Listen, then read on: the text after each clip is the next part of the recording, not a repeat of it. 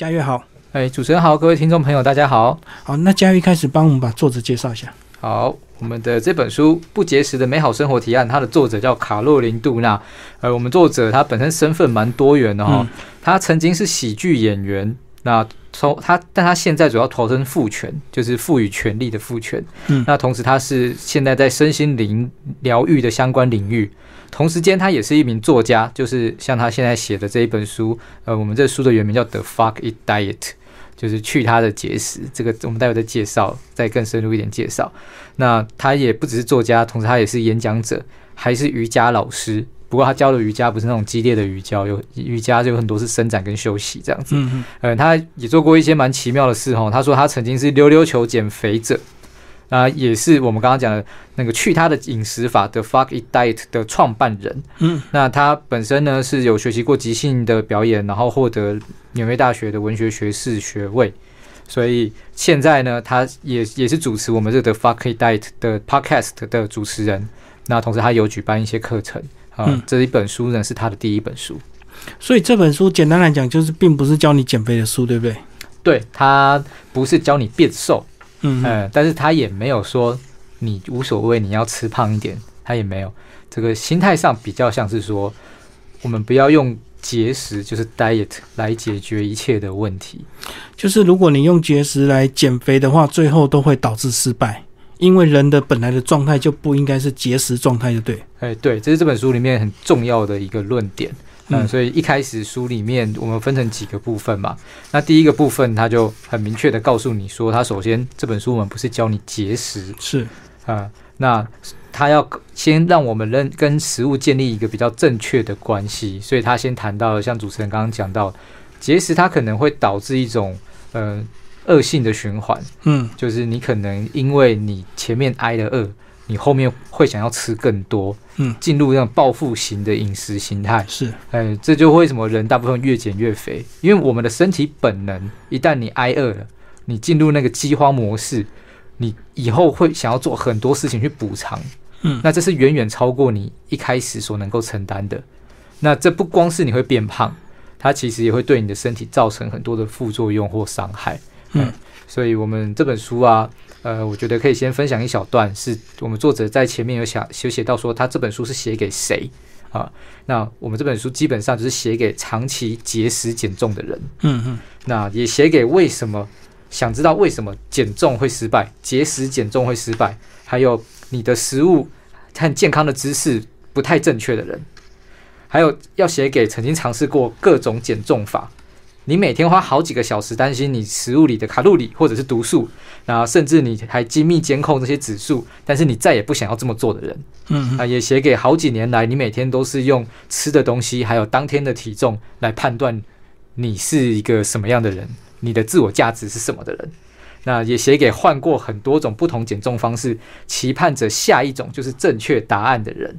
那最后我觉得蛮重要，就是写给那种认为减重才算是爱自己。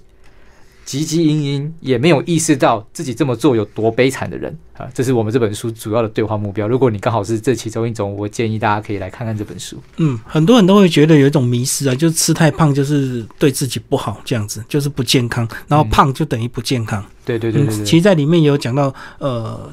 所谓的健康跟不健康，并不是用胖瘦来呃衡量。接下来我们来讲这个第一部分。呃，他一开始就讲到说，为什么人类会对一些食物会上瘾，这样子是。那基本上这跟我们刚才讲到的这个呃概念是一样的，所以在其实，在书里面的第一部分就有讲到说，呃，有一个实验叫明尼苏达州的饥饿实验，它基本上就是去做一个简单，就它就是用文献去做一个简单的测试，嗯，那告诉大家说，诶，事实上我们有很多东西啊，比如营养师啊，还是一些科学研究告诉你说，你一天摄取几大卡就好。啊，然后几大卡感觉起来好像是一个很客观的数字，嗯嗯，因为有有些食物是这样子啊，你吃下去之后没什么饱足感，可是热量很高。对，啊，有些不一定。但但是如果你只是算那个什么几大卡几大卡，你就没有管那些东西嘛，你就觉得说我吃到那个几大卡就够了，就够了。嗯。那但是问题是，后来这个实验就发现呢，有很多这种呃营养学家他们认定的这种这种卡路里的数量，它并不能够真正满足所有的人。嗯，甚至是大多数的人，如果只吃到那个标准值，还是容易会饿。嗯，那也不光是标准值的问题，它也包括食物类型的问题。如果你不让他们去吃比较多元的、不一样种类的食物，吃他们自己想吃的食物的时候，他就算勉强吃到了那个量，他那个心里面的不满足，还是会有一种饥饿感。那这种饥饿感，他他这个饥饿实，他这个饥饿实验最后就会导致说，呃，如果我们一开始用这种方式去控制你的体重，你确实一开始会变瘦，但是通常啊，用这种方式减重的人啊，在三年内你的体重就会恢复到原本的样子。甚至更多，那甚至不用三年，你一年两年你就恢复到原本你减重前的样子了。哎，所以这可以告诉你，节食或者这种限制型的饮食，它并不是一个长久解决问题的方法。如果你只靠限制饮食的话，有很多目标都是做不到的。所以这样讲，其实口腹之欲本来就是人类正常的这个呃欲望，对不对？并不需要刻意去节制，或者是刻意去精算这样子。哎，对，书里面有一个概念，我觉得也蛮蛮好的，就是他直接提出来说，我们与其去担心自己吃太多啊，你不如担心你自己不想吃。嗯，就如医生应该也都这样讲嘛。如果你吃得好，睡得好，这就是健康。对啊，你这个人如果不太能够吃吃吃东西了。这个这这问题很大哎，这比你吃的多要来的严重的多吧？大部分都是生病才会吃不下嘛，对对是忧郁啊什么的。对，所以我们人应该说生物活在这个世界上，我们每天就是要进食，对，就吃东西就是消耗。那你如果失去了这个能力，这表示你的健康出了很大很大的问题。嗯嗯，所以我们不太，我们应该不要去担心说，呃，我我觉得我好像吃太多。你反过应该反过来想，还好你现在还有那个吃东西的欲望，那表示你某某种程度上是健康的。当然，也是有的人就是真的吃的太多，多到变得所谓的有病态、有那个饮食失调的状况，那这就是另外一个问题了。但绝大多数、绝大多数，我我相信在书里面提到的这些观念，还有作者他要关心的这些目标的读者，呃，都是我们身边大部分认识的朋友的样子。就是大家应该有发现，就是你身边在喊着要减肥的人啊，通常都不太胖，嗯嗯嗯，可能可能比你还瘦，啊，但是他们一天到晚担心自己吃太多，一天担心一天到晚担心自己的健康问题啊，什么问题？然后你看着他就想着，哇，你在说什么？过度要求自己？对啊，反而这种人才是撑起现在所谓这个减肥的产业、健康食品还有这些东西的真正的多数的人。那这真的是我们应该要担心的吗？我们到底只是担心自己的外表，还是我们在意的是自己的健康？这个健康包括身体跟心灵上的健康。那这件事情就是，我我想关于这些迷失啊，都是我们书里面不断强调。希望可以让大家先意识到这些问题。嗯嗯，讲完概念之后，后面就讲一些到底该怎么做。他把这个呃分为五个工具的五个类别来介绍。这样，第一个就讲到这个要接受食物，他也帮很多所谓的刻板印象对一些食物不好的印象，也帮他们平反，讲一些公道话。哦，对，比如说呃，他我们这个第一个章节接受食物，大概念跟前面讲的很像。那有些食物，大家可能会认为说，呃，有所谓的那种健康食物啊，超级食物。当然，食物本身可能都各自有各自的特性，这这很这很正常。呃，但有些食物好像会被批评的一文不值。对，啊，所以他书就我们在书里面有一些章节，他有特别为某些食物不受欢迎的食物说话，比如说他有为碳水化合物和糖分说话，嗯，然后有为盐巴说话，甚至有为垃圾食物说话。对，那他也批评的某些减肥食品根本就是垃圾。嗯，对 对。那呃，这个这部分这部分，当然我先不细讲，我们就先谈这个大的概念好了。这意思其实是呃，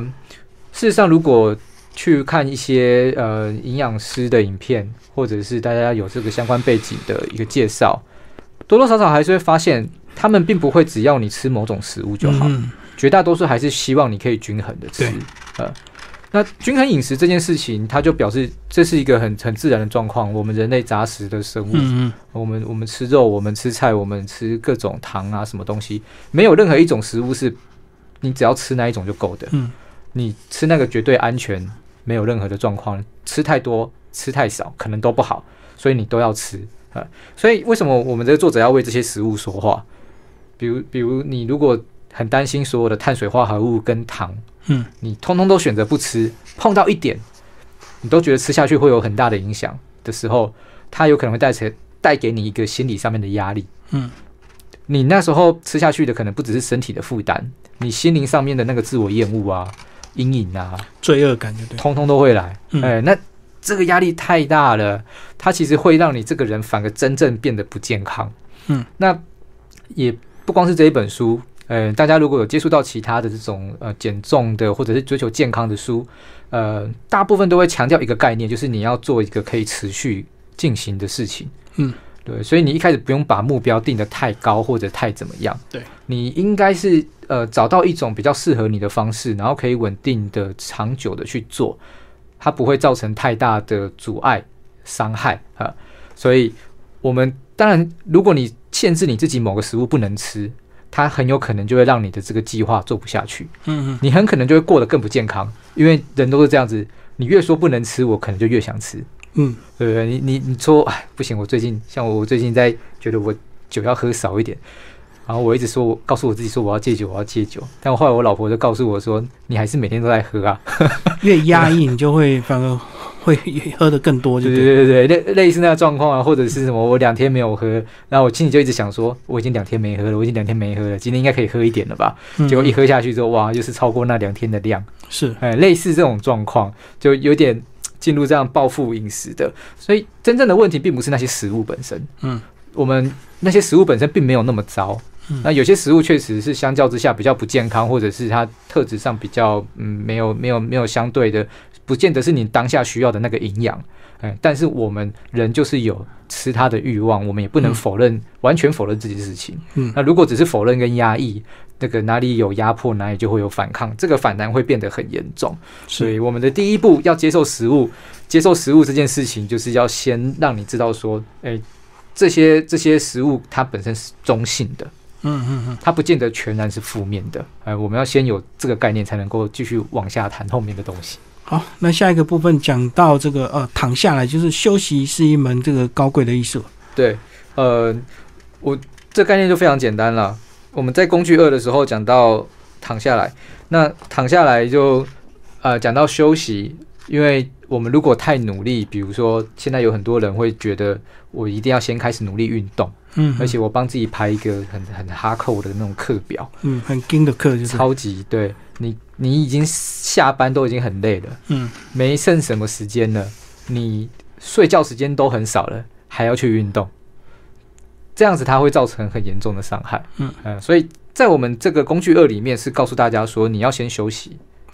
你先休息的够，甚至你每天如果有办法的话，是不是可以放空个半小时，嗯还是一小时，躺下来什么都不做，甚至午睡一下都好。等到你自己已经充满了，你觉得你已经恢复的差不多了，我们可以再去思考下一步。你真的很想运动的时候再去运动啊。那当然可能会有人说，靠，那我就是不喜欢运动，我这辈子都不喜欢，我一直都觉得我很累，我每天上班都已经很辛苦了，呃，怎么会有办法去做这些事情？那如果我不再去做一点运动，我就觉得更怠惰之类。那这时候我就会觉得问题啊，其实不太是那个运动这件事情，运动不足，而是你工作太长。嗯嗯，对，人但人真的是没有办法，极少数的人啊，就你真的好像说什么你。你可以把你的工作工时拉得很长，然后牺牲其他的什么时间去做运动，把自己装得好像很健康的样子。但我我自己身边，呃，因为我自己也有就是做一些运动啊，然后身边有些在尝试做这些健康的管理的朋友啊，基本上大家都是要维持一定的生活品质，才有办法去做这些事情。那如果没有，你只是一直消耗自己，勉强运动，勉强去按照这种所谓健康的饮食守则，嗯。然后忽略你自己现在实际上的状况需要休息多久的话，呃，你也许外表看起来会好像还是保持的不错，对，可是你会很容易有一些身体上面的状况，比如说你可能会抵抗力比较低，就容易感冒，嗯嗯。或者像我，我前阵子也觉得我的运动有点让自己太累的时候，我就会拉肚子。嗯嗯，啊那反而你要提醒自己，你要适度的休息。所以他意思就是说，该休息就就要休息，不需要为了所谓的要减肥，所以就拼命的去运动这样子。对对对，除非当然有些状况是很例外啦，就嗯像如果你今天是运动选手啊，你就是差那一点就你非要你你那个量级就是要几公斤，你没剩几天就要过磅了，那当然你就瘦。你就是努力，因为这个这个是没办法。嗯但这个这个其实他们自己也知道，这件事情是不健康的。那快速的增胖、快速的变瘦都是不健康的。休息无论如何还是很重要的一件事情。但我们大部分在谈到这种健康管理的时候，都会忘记要谈论如何好好的休息。嗯嗯，哎，所以他是提醒我们这件事情非常的重要。是好，下一个部分来讲这个情绪的部分。好，那情绪的部分就聊到呼吸跟感受啊。对对对对对。那个，我们基本我们的这本书主要分两个大部分嘛，一个是生理，一个是情绪。对对对。那情绪的部分的有的，我们里面有讲到一个工具叫呼吸与感受，它比较像是，如果我们在休息的时候，还可以再加入一些像冥想，嗯嗯，呃，冥想的过程，你好好的去感受你身体的状况。哎，这件事情我认为也是要在刚刚讲到我们要行有余力的时候，嗯，才有办法做到的。假如今天这个人太累啊。你说你要这个人冥想，我也是觉得不太可能。对，可能倒下就睡了。对，倒下就睡了。嗯，所以你先睡饱再说。对，啊，你真的睡饱了，比较够了以后，呃，你可以试着去感受一下你自己身体实际的状况。嗯嗯，我认为这这件事情蛮有用的。就像，呃，我我像我自己本身有一点，呃，有个运动的习惯，呃，像慢跑。嗯，呃，那慢跑本身当然。它不见得是一个很有效的运动了，就是跑到一个阶段之后差不多。我也不是追求那个比赛成绩的人，嗯，可是我很喜欢享受那个跑步的时候，我可以透过跑步一面去思考一些事情，同时我可以感受自己身体运动的状况，自己自己呃当天的当天的比如说心跳的感觉，然后肌肉的状况，去感受自己身体可以运动到什么样的程度，嗯，跟自己身体对话的这个过程。那呼吸与感受这件事情，我觉得也有也有有一点像，它不只是在运动里面你可以去做呼吸跟感受，其实你休息的时候也可以好好的感受你自己的身体。你让你自己知道说，你实际上，比如说你觉得今天有点睡不好，嗯，或者今天有点烦躁，那这原因到底是什么？你要先感受你身体有一点怪怪的状况以后，那你再有你就开始有机会冷静的去面对它。嗯嗯，那你有办法去冷静的面对这些压力？你就比较有可能让呃自己摆脱那样子的负面的状况，嗯，那你你这样会比较理性一点，就不会突然之间陷入一种我今天其实心情不好，所以我接下来就要去喝酒，嗯，我所以我接下来就要怒吃什么还是怒做什么这样，呃，说不定你把你的压力来源给理清了以后，你就不会有比较不会有这么大的压力，嗯，或者你可以更快速的回归正常的生活。嗯，所以你还是需要好好的去呼吸和感受你的身体。那在我们书里面，除了这种概念的介绍，旁边都有一个就是那种小的方框，嗯，还有提供一些简单的练习，可以给大家参考看看。嗯，然后里面有讲到一些信念的力量啊，这个我们过去减肥的时候都会过度执着这个信念，就是你要坚持呢，你能够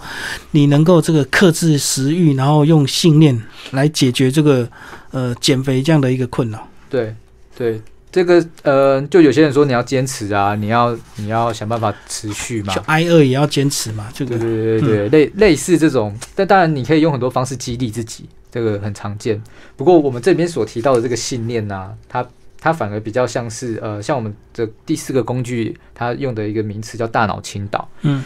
呃，大脑倾倒这件事情，它它用的方式很简单，像他书里面我们在书里面写到，就是说你可以花二十分钟。好好的把你的那个目前你的身体跟食物的故事写下来，比如说，呃，你在节食前过的人生是什么？然后你又是什么时候开始节食？那你认为你为什么让自己觉得你必须要节食？你可以把这些过程的感受通通写下来，正面的、负面的想法通通都写下来。呃，或者你想到什么，尽量就去写，就去做。它不用变成一个像写作文，好像要有起承转合或很好的文章，其实不用。你就是先让你的感受自然的流泻出来，然后把它记录下来。嗯，为什么要这样做呢？其实这个大脑清道它有一个很很重要的目的是，它可以找出一些所谓的限制性的信念。有哪些东西会让你觉得，呃，这个东西它限制了你，它它会变成一个负面的力量。比如说，你总是在害怕什么东西，你还是要知道它是什么，你才有办法去面对它。嗯，所以你你用这种方式，可以更加的认识自己。对你如果不够认识你自己的特质在哪里，你你是没有办法跟自己沟通、对话，甚至感受的。嗯，我觉得这事情跟那个，呃，就是如果大家有看一点心理学类型的书籍的话，会呃，心理学类的书会讲到一个还蛮常见的概念叫做呃认知偏误。嗯呃，那我我们书里面也是有提到了哈，呃，我们好像翻译成呃确认偏误还是确认误差类类类似这样子的名词呃，但是它它的词源是一样，就认知偏误。嗯那认知偏误这个东西是什么呢？就呃，它有一点像是人进入那种很钻牛角尖的状况。嗯，比如说你今天觉得你自己你自己变胖了，你下一个阶段你就会马上跳到说，我变胖了，表示我病得很重。嗯表示我生命危险，表示我我是一个非常不好的人，嗯，我非常的糟糕，觉得呃自己就然后变得很丑不好看这样。对各种丑，然后各种厌世，你完全丧失这些东西。但这其实跳得太快了，你变胖可能有很多原因，嗯，也许是你这阵子身体的其他的状况，那也许你胖的并不如你想象的那么糟